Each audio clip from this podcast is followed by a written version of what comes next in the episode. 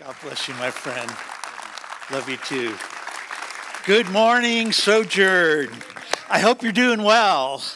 I love all of you. This is my favoriteest church in Texas and probably the whole well, I shouldn't say that in case people from my home church in Birmingham are hearing this. But let's just say you're in the top two churches in America that are my favorite churches. You guys are the best. I really mean that with all my heart. You guys have been on track since the founding of this church. Literally, you are blessed with phenomenal leadership uh, through the years with Pastor Terry and Susan, and now with Pastor Chris and Vanessa a solid church. Everything you guys are doing is right. I'm in touch with a lot of megachurches across the country. You know what they're trying to do? Trying to figure out how to be smaller churches because they recognize megachurches don't lead to the fellowship, the relationship, the discipleship that's necessary during this time of COVID and everything else. And so um, you've been on the right track. Great size, good fellowship, good training, good discipleship, wise stewardship, so that through the seven good years, God will carry you through any difficult years. So I could not be more blessed to be here to see all of you. Thank you for supporting me and all the mission work I do, and the other missionaries you support too. You guys are strategic in the missionaries and the places that they go, and so don't stop keep being faithful, please.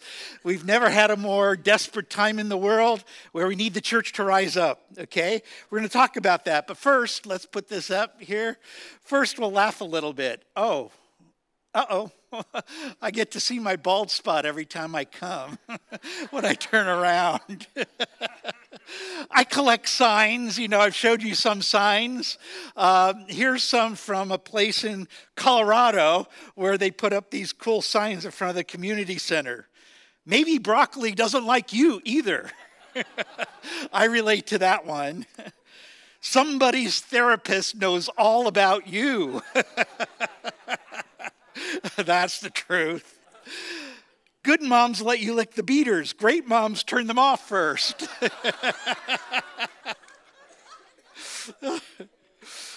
Last Monday's apathy group meeting has been canceled. Uh, there's a Mexican restaurant in Austin. Uh, procrastinators Unite tomorrow. or not yet, not yet, not yet, not yet. Eat me now. Too late. Avocados. uh, that's what my avocados do. I never get them just right. Uh, drinking coffee in the morning helps others live longer. That's me. Before coffee, I don't want to see anyone. I don't want to talk to anybody. And they'll live longer if I have coffee first. Uh, prophecy class canceled due to unforeseen circumstances. That's a problem. okay, you guys. Um, there's a great quote, F. Scott Fitzgerald. He said, The test of a first rate intelligence is the ability to hold two opposed ideas in mind at the same time and still retain the ability to function. One should, for example, be able to see that things are hopeless and yet be determined to make them otherwise. Listen, you guys, I want to tell you things are hopeless in the world and in our country. We are past the point of no return. We need Jesus more than ever because he is able to turn it around, the whole world and our country, and get us on the right course.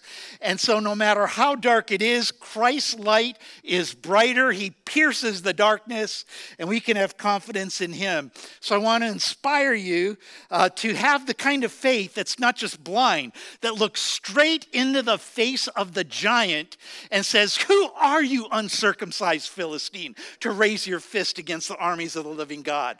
Faith doesn't mean we ignore the problems. Faith means we look at them, we see how big they are, but we say, Our God is bigger and He will intervene on our behalf, right?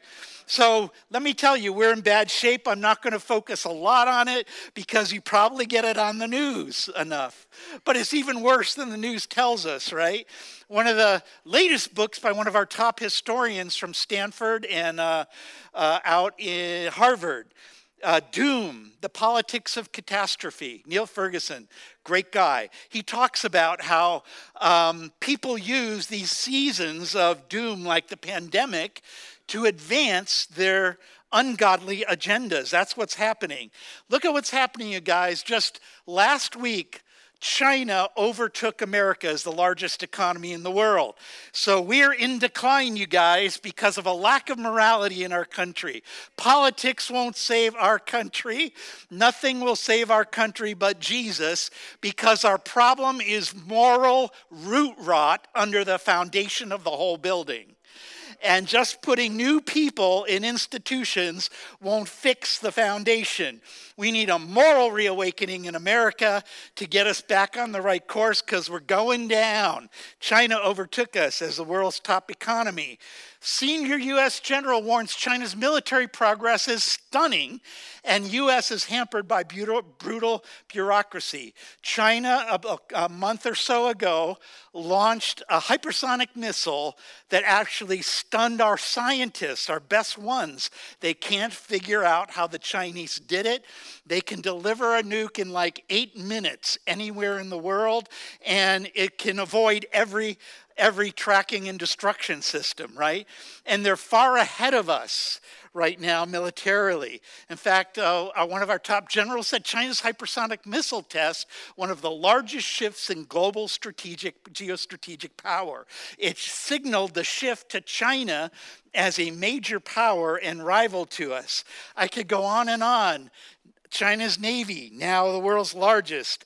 Going to do this quickly because we're going to focus on the positive. U.S. Mil- military marginally able to defend America's vital interests because we're training our military not in how to use weapons, but all about gender and many other issues. The Chinese and Russian generals are reading books on global strategy our military leaders are reading books on gender and social issues. And this is our problem. Ooh, one of our problems. You know, I could go on and on. All of this, dangerous flashpoint. Right now, over Taiwan, be watching and praying for that. Bad news coming. Uh, Pentagon rattled by Chinese military push on multiple fronts. Uh, so we've got challenges, big giants, but I know God's bigger. Look at this. Mathematicians say China rises as world STEM, science, technology, engineering, math leader, while American schools place diversity first. We're not training in the basics, and this is part of our problem. And so, a moral reawakening to fix all of our social problems and all of our political problems and to strengthen our country is the only hope, and Jesus can do it uh, starting to be a problem.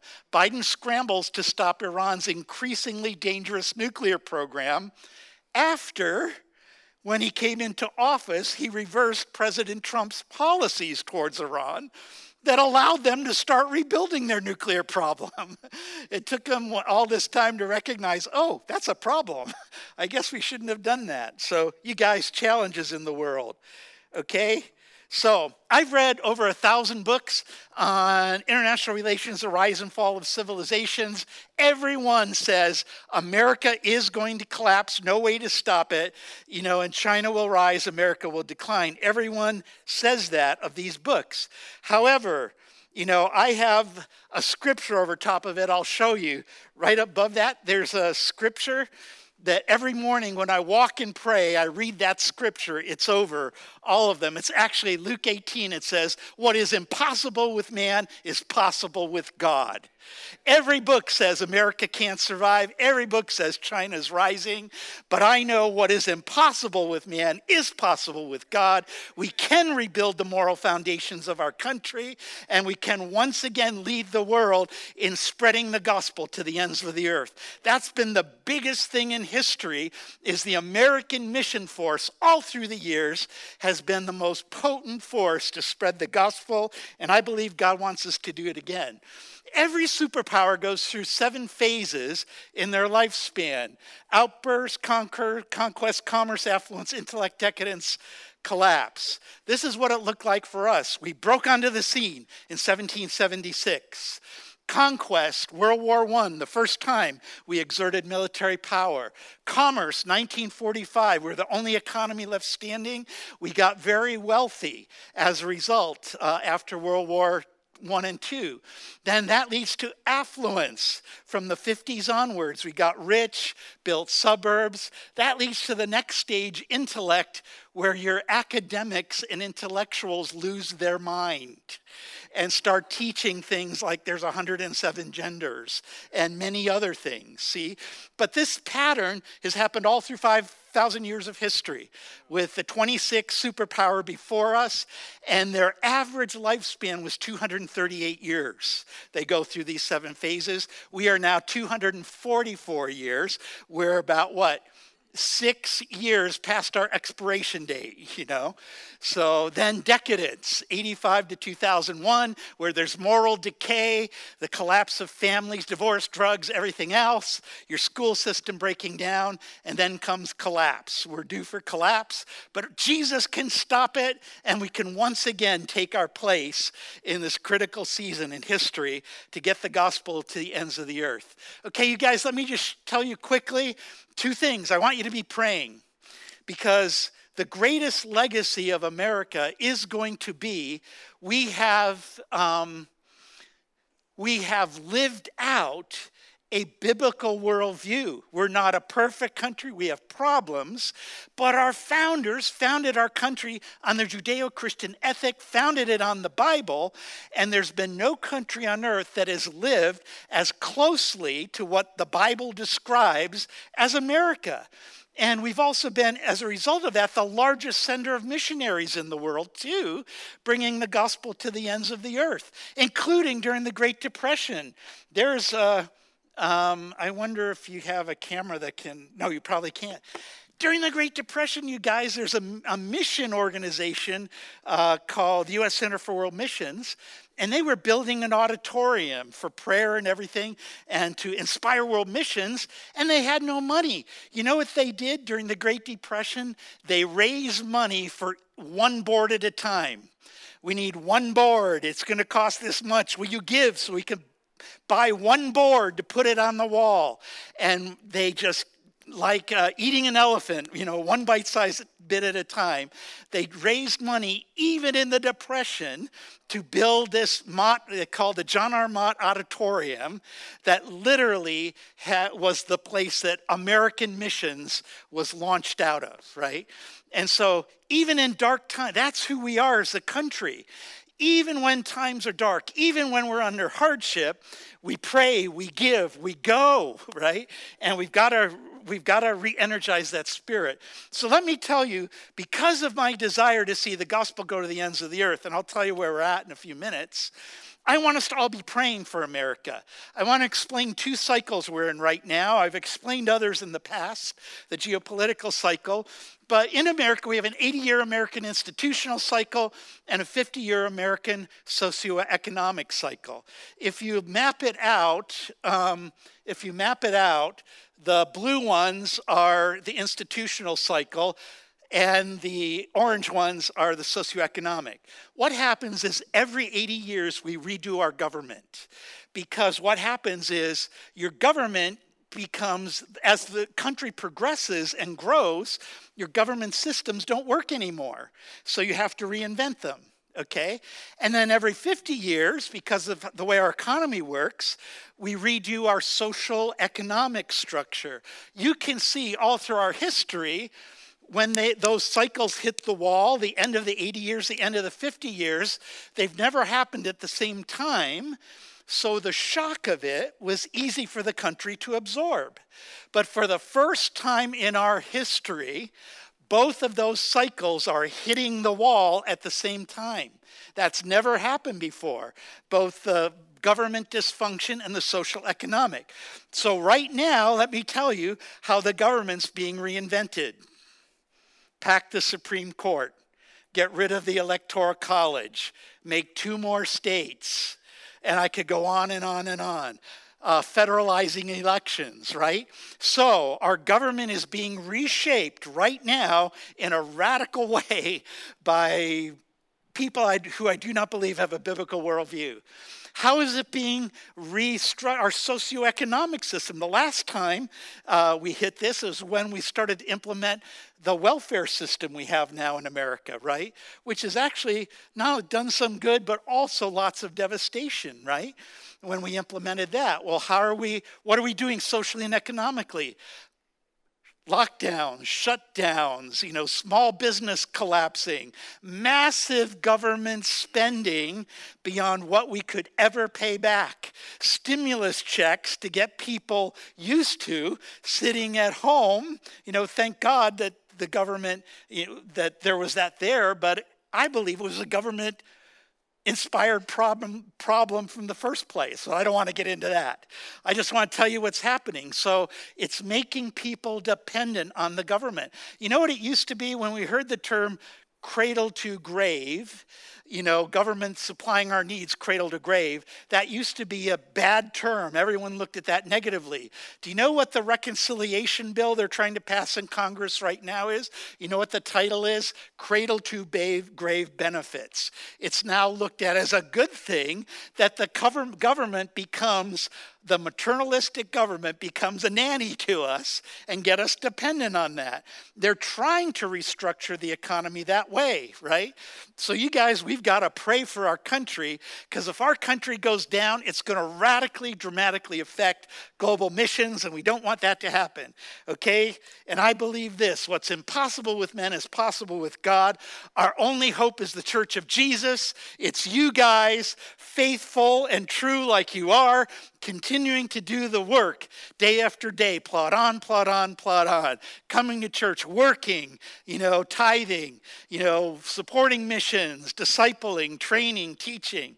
You guys are tops in my book, okay?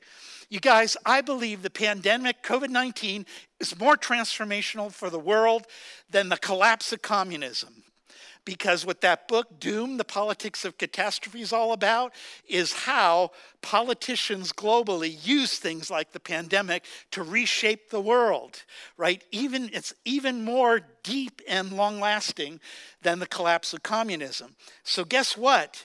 You guys, we have to reshape the church too. I believe we need to do what all those globalists, secularists are trying to do they're trying to reshape the whole world. We need to reshape the church to be lean, mean, ready to go, a fighting army in the middle of this to rise up and take on the giants, you know, just like the Israelites did and secure the land, right? So it's time for us to be uh, proactive and courageous. Okay, you know what the founding, there was a founding covenant for our country. When the British landed in 1607, an Anglican priest was on board. He got the first thing they did when they got off at the beach at Cape Henry in Virginia, they took down the mast of the ship, formed it into a cross, planted it in the beach, and the, that's the first thing they did. And then this Anglican priest, Robert Hunt, said this he prayed this We do hereby dedicate this land and ourselves to reach the people within these shores with the gospel of Jesus Christ and to raise up godly generations after us, and with these generations, take the kingdom of God to the whole earth. May this covenant of dedication remain to all generations as long as this earth remains, and may this land, along with England, be evangelist to the world. And then he said, May all who see this cross remember what we have done here. And may those who come here to inhabit after us join us in this covenant, in this most noble work, that the Holy Scriptures may be fulfilled. That was the original dedication of this country. And you guys, we need to follow in line with what uh, Robert Hunt prayed. We need to reassert this original dedicating covenant in our country today. You know, that's what Psalm 2 says. Ask of me, I'll make the nations your inheritance, the ends of the world, earth your possession. God wants us to take the gospel to the ends of the earth. It's our destiny. God said in Jeremiah, I appoint you over nations and kingdoms to uproot and tear down, destroy and overthrow, build and plant. It's the purpose of America, you guys. We've got a big thing to fight for. It's not just so we can have a better life, it's so that all the unreached Muslims, Hindus, and Buddhists can get the life giving gospel of the Lord Jesus Christ and be able to worship Him in eternity forever. That's what we're fighting for, not just our country. We're fighting for the 3.2 billion unreached, okay? Now, I believe Christ will build his church. Here's where we're at 7.84 billion people in the world, 3.28 are unreached, don't have the gospel. That's 41% of the world's population. 1,600 languages that have no Bible yet. Okay, so that's the task ahead of us. Let me tell you, and mostly they live in the 1040, you're very familiar with the 1040 window in that part of the world Muslims, Hindus, Buddhists. Now, you guys, before the pandemic, we were on track to reach those 3.8 8 billion by the year 2035. Get the gospel to every one of them by 2035. We're on track for that. But the pandemic has knocked us off course. All missionaries have been kicked out of all countries because of the pandemic, and missionaries haven't been able to go back to the field. Global evangelization is down 30 to 40% from what it was before the pandemic. So we, we still, I believe, if we have total dependency on God, reach that goal of reaching all of them by 2035, okay? We were on track to translate the Bible into the 1600 languages by 2033, the 2000 year anniversary of the resurrection, right? We're going to say, Jesus, here's a gift. Every people on earth has the Bible in their language, right? I believe we can still do it with God's help if we rise up like David against Goliath. And we have to have be people of faith. So who do we need to be? Number one, people of faith. I love that song, uh, even when I don't see it, he's working, that we sang. We have to be people of faith, even when we don't see God working, he is. Without faith, it's impossible to please God. So we need to rise up in faith. What do we need to do to do that? We've got to get rid of fear. Most of our country is caught up in the grips of fear. They're most of them are unbelievers. This life is all they think they have, so they're freaked out about a virus that, as horrible as it is, is killing less people than just about any pandemic ever in history just to be honest, right? Because they want to preserve this life, you know, masks, you know, three vaccinations, boosters, uh, go on and on, right? They're in fear over this virus. They're in fear over the economy. They're in fear over so many things. We need to be people who press into God, let His love envelop us, because perfect love casts out all fear. We need to have faith. We need to let our faith drive fear out of our lives. I'll tell you, you guys, I was on the verge of death for two months, got COVID. Many of you prayed for me. Thank you. It's a living miracle. Four doctors from November 3rd to December 27th Four doctors told me, You are going to die. We can't believe. They wouldn't admit me to the hospital. They said, You're terminal. We're saving a bed for someone who could live, right? Two months. I, all I could do was just barely get another breath and pray Romans 8 11 if that same Spirit who raised Christ Jesus from the dead dwells in us, he will give life to our mortal bodies and raise us up. I could pray that. That's all I could do. Thank you for your prayers. All of my doctors, I have four doctors, three doctors who were treating me. All of them said, You're a miracle. No one that had the x ray you had the first day you came in is alive today. You're the only one in the whole country. It's because of the prayers of the saints. Thank you. So, but you know what? I wasn't afraid that whole time because I was like, just like Paul, ah, is it better to go be with Jesus or to stay here? I don't know. Jesus, it's up to you, right? So we've got to get rid of fear, you guys, and not be driven by it in our lives okay, and get on with our lives. The next thing we need to do, we need to press into God. If we're going to have victory in this dark season over the giants, we need to have faith, we need to get rid of fear, and the way we do that is by pressing into God. Paul, I mean, God said to David, "Seek my face," and David said, "My heart said to you, your, my face, your face, O Lord, I shall seek." Most of us seeking God's face means spending time with him to understand who he is, his nature, his character, his ways, to understand why he does the things he does. I want to tell you, most Christians don't have this kind of relationship with God. They don't. Um, they have this kind. Instead of seeking people, God's face, they seek his hand, what he can do for them, their needs, etc., etc. Instead of just saying, God, I want to just be with you. I want to know who you are. I want to understand your character, your ways, your nature, what you want to do. And I care about you, God. I want to know you. See, Moses understood God's ways, why he did what he did, but only the Israelites only understood God's actions because they weren't seeking his face. We need water, we need meat. What are we doing out here? We should be back in Egypt, right? So we've got to be people who seek the face of God to know God for who he is faithful, true, dependable, provider, healer. So we've got to be spending time to seek his face. Oh my gosh. And if we don't seek the face of God, we will be in fear and we'll be seeking his hand only. I need next month's rent, you know, we need to get groceries, et cetera, et cetera. And you know what? God will provide, but you're living a Christian life that, let's just say there's a higher way to live. So I want to, and that higher way is what empowers us and gets rid of fear so that we're like those people back in the Depression who built a major auditorium that launched global missions out of America, one board at a time, because they knew who God was and they were committed, right? So, listen, so we need a revival. I'll tell you in 44 seconds. Uh, one of the things I'm up to, you guys, I want to give you hope.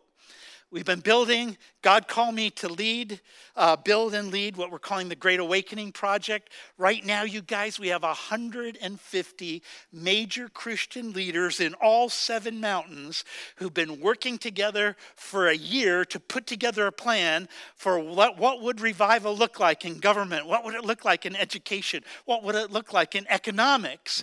And we're going to present this plan in a pastor's conference this coming spring to tens of thousands of pastors in America and say, We're here to stand alongside you and your church to see uh, America awakening. So we're working for uh, a, a revival and awakening. How many people? I'm going to go a little bit over just a little bit.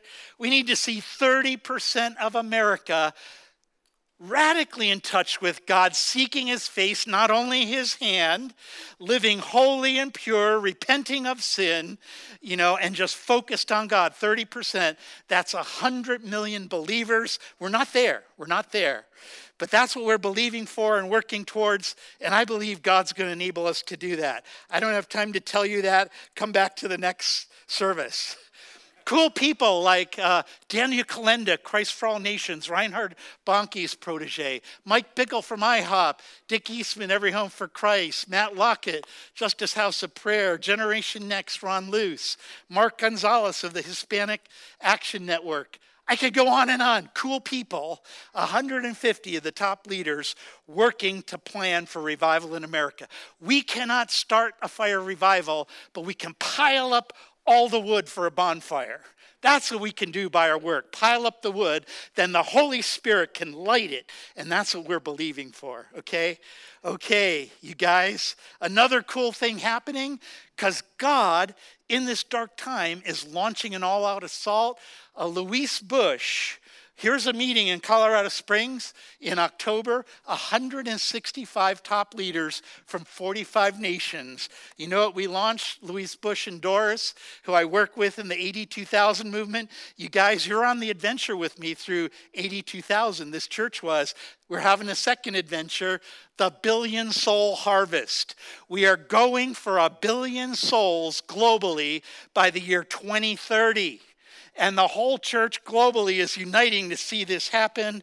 Our God is able, you guys, to turn around the darkness and really, um, really uh, see our country turn back to God and missions go to the ends of the earth. I'm going to just end with this scripture and then, oops, no, not that one. and second, second service, I'll have this edited down. The first service is always practice, just telling you. Sorry. it is. Okay, Second Chronicles 2012. You know, this is what the Israelites prayed out when this massive army was coming against them. Oh, our God, will you not judge them? For we are powerless before this great multitude who are coming against us, nor do we know what to do, but our eyes are on you. That is our hope, fixing our eyes on Jesus, the author and perfecter of our faith, who for the joy set before him, all of the people of the world saved, filled with the Holy Spirit, living in his blessing. That's what we need to fix our eyes on, you guys. Thank you for being a radical part of Missions Thrust through all the years. This is our time to go faster, farther, deeper, not slow down or get in fear. God bless you all.